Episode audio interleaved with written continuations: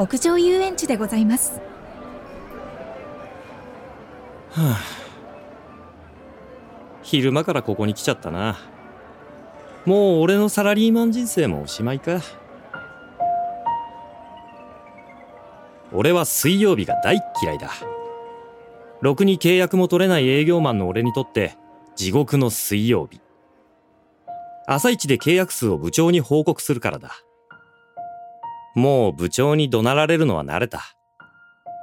でも水曜日がやってくるたびに逃げたくなる。そしてついにデパートの屋上遊園地に逃げてきたってわけだ。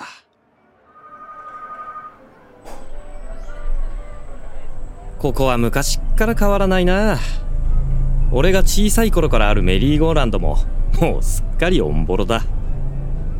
こんなんでよく動いてるもんだよな。でも平日の真っ昼間から乗ってる子供なんてさすがにいないか。ん？一人だけ女の子が乗ってるぞ。小学校休みなのか？女の子がこっちに来る。ケントえ？ケント久しぶり！な、なんで俺の名前知ってるんだよ。気持ち悪いな。何言ってんの？知ってるに決まってるじゃんどういうことだよ？私のこと忘れちゃった？忘れるも何も？初対面だろ？ほんと。そういう忘れっぽいとこ変わってないんだから。その様子じゃろくに仕事もできないんじゃないの？小学生に俺の気持ちが分かってたまるかよ。瞳よ。瞳。幼稚園のさつき組から小4までずっと一緒だったじゃん。瞳？瞳って北村瞳か？他に誰がいるのよ？だってお前小学校4年の時に交通事故で死んだじゃないか。そうよ。死んだわ。じゃあなんでここにいるんだよ？お化けかよ？あ俺怖いの嫌いなんだよ。まあお化けといえばお化けかもね。意味わかんねえよ。ちゃんと足があるお化けなんて聞いたことないぞケント私のことよーく見て。別に普通だけど。ん？待てよ。瞳の向こうにあるメリーゴーランドがうっすら透けて見えてるぞ。私もう死んでるから薄くなってるのよ。まあほとんどお化けと変わらないわね。瞳死んでからずっとここにいたのか？そうよ成仏もせずにずっとメリーゴーランドに乗ってたわ。何のために？ケントを待ってたのよ。ずっとこの日が来るのを待ってた。俺のこと？をどうして？もう本当に忘れっぽいんだから。私が死んだ日のこと覚えてる？えー、っと確か冬休みだったっけ？そう年末の寒い水曜日。この遊園地さ水曜日は入園料が半額になるから一緒に遊びに来たじゃない。思い出した。確か瞳がメリーゴーランドに乗りたいって言うからここに来たんだっけ？やっと思い出した。それで遊んだ帰り際にケントと約束したじゃない。またメリーゴーランドに乗ろうだっけ？そう私その帰り道に駅前通りの交差点でダンプカーにひかれて死んじゃったから。じゃあ俺ともう一度メリーゴーランドに乗るために成仏しなかったのか？そうよ。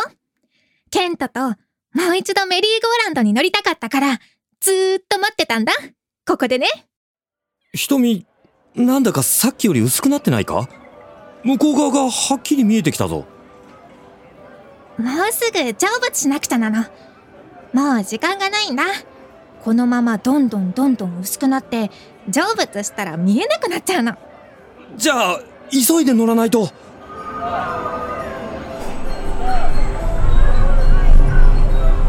うわメリーゴーランドに乗るなんてあの日以来だな。んだか小学生に戻ったみたい。んでも思ったよりスピードが速くてちょっと怖いな。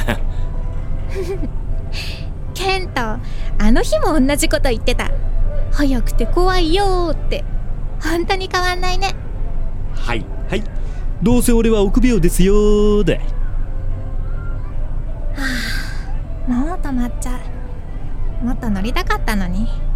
残念だな。これで約束は果たせたのか？うん。大満足。そっか。それを聞いて安心した。ケント今日は本当にありがとう。もう成仏するのか？うん。もう行かなくっちゃ。死んだら死んだでいろいろ大変なんだから。瞳がどんどん消えていく。ケント私幸せだよ。約束守ってくれてありがね。あねケント瞳が消えた。部長からだ。坂上今日が何の日か分かってるだろう。さっさと会社に戻ってこああ戻ったら部長に契約数報告しなくちゃ。しゃあない。また頭下げるか。部長しつこいからな。下へ参ります。それは憂鬱な水曜日に起こった。不思議な出来事だった。まるで夢の中にいるようでも俺には夢じゃないような気がする。